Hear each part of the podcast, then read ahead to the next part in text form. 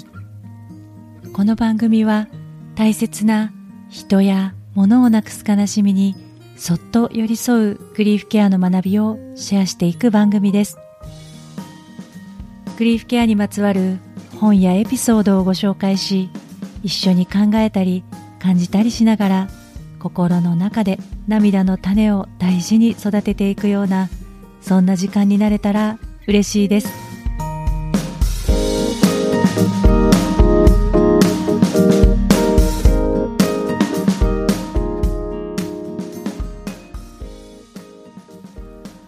こんにちは、今尾玲子です。何度かお話しさせていただいたことがありますが、私は上智大学のグリーフケア研究所が主催するグリーフケア人材養成講座というところでグリーフケアを今学んでいます。この講座は社会人向けのにねんかんの講座で、私はにせんにじゅうねんしがつから水曜日の夜にいちコマ、各週の土曜日に午前と午後のにコマずつ、計よんコマの授業を受けてきましたが、今週ついに水曜日の最後の授業が終わって、あとは土曜日の授業をいっかい受けてレポートをにほん提出したら、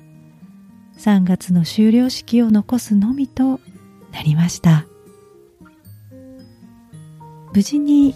レポートを提出できたらですが、にねんかんの講座の単位をすべて取り終えることになるので、おそらく上智大学のグリーフケア研究所の臨床傾聴士という認定をいただけることになるようです。この臨床傾聴士という名前にも表れていますが、にねんかん傾聴、あの傾けて聞くと書く傾聴ですね。この傾聴について、特に演習の時間にグループワークを通じて学びを重ねてきました。毎回ただ聞くということがこんなにも難しいのかと痛感してばかりでしたが、同時に話を聞いてもらう、聞かせてもらう中で起こる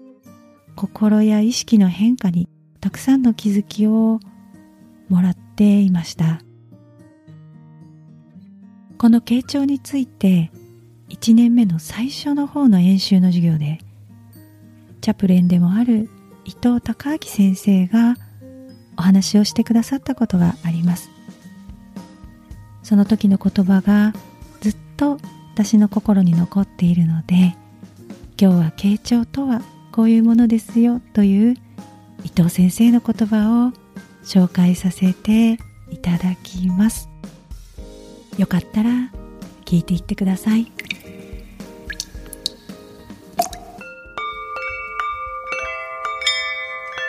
多くの場合、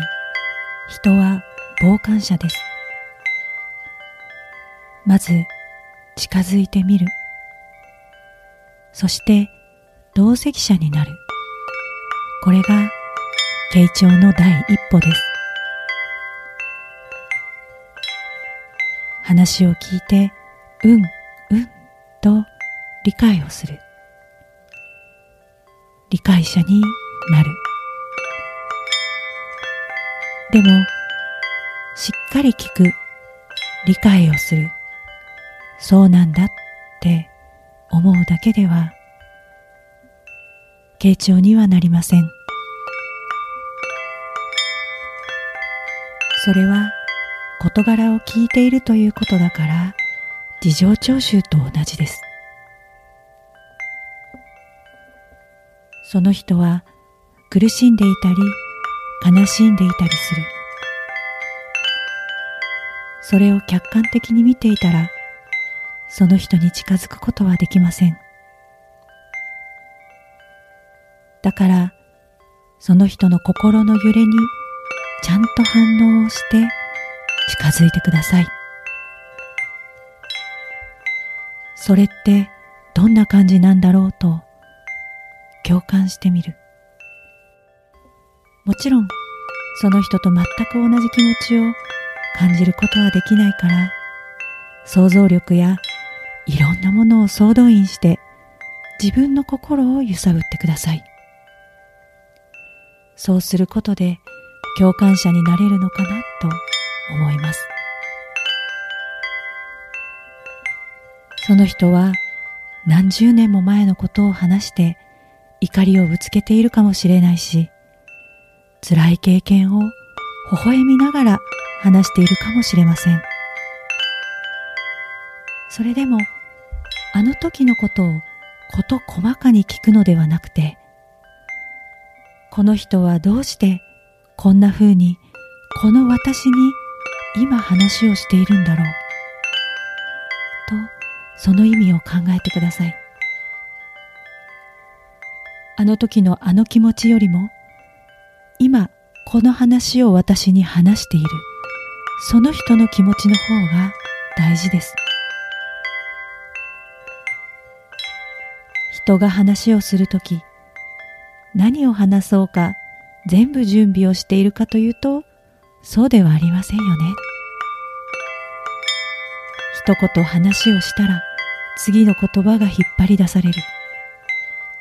あなたの視線やあなたの一言が引っ張り出している。その時語り手はあなたとの関係性の中でそこにいます。聞くことを徹底することで相手が大事な話を語ってくれるようになる。それが傾聴です。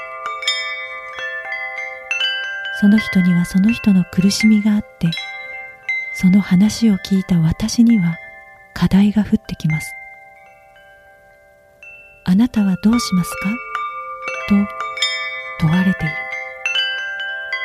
その人がその苦しみに向き合うために、その人がどうあるのがいいか、私がどうあるのがいいかを考える。そうすると共存者になります。傾聴は疲れます。一生懸命に聞こうとすると、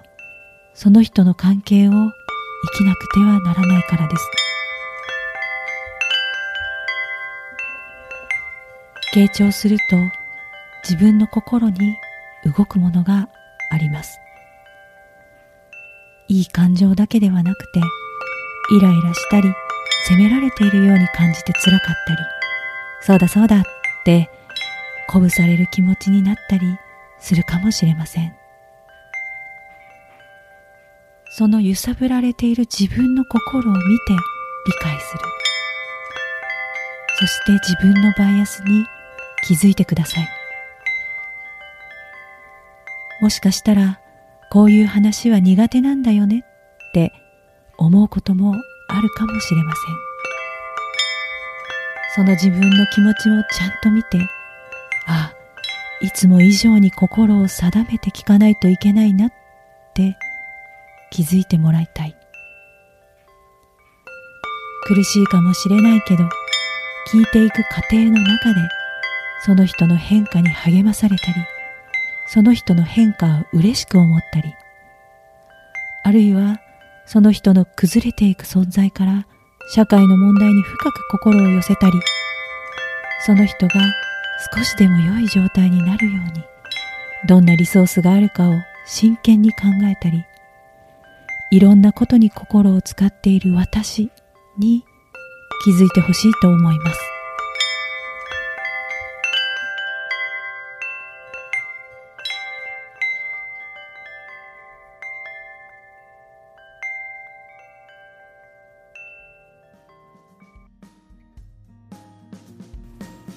今日ご紹介した伊藤先生の傾聴についてのお話は、以前にノートにまとめたものがありますので、そのリンクを詳細欄に貼っておきます。ぜひ文字でも味わってみてください。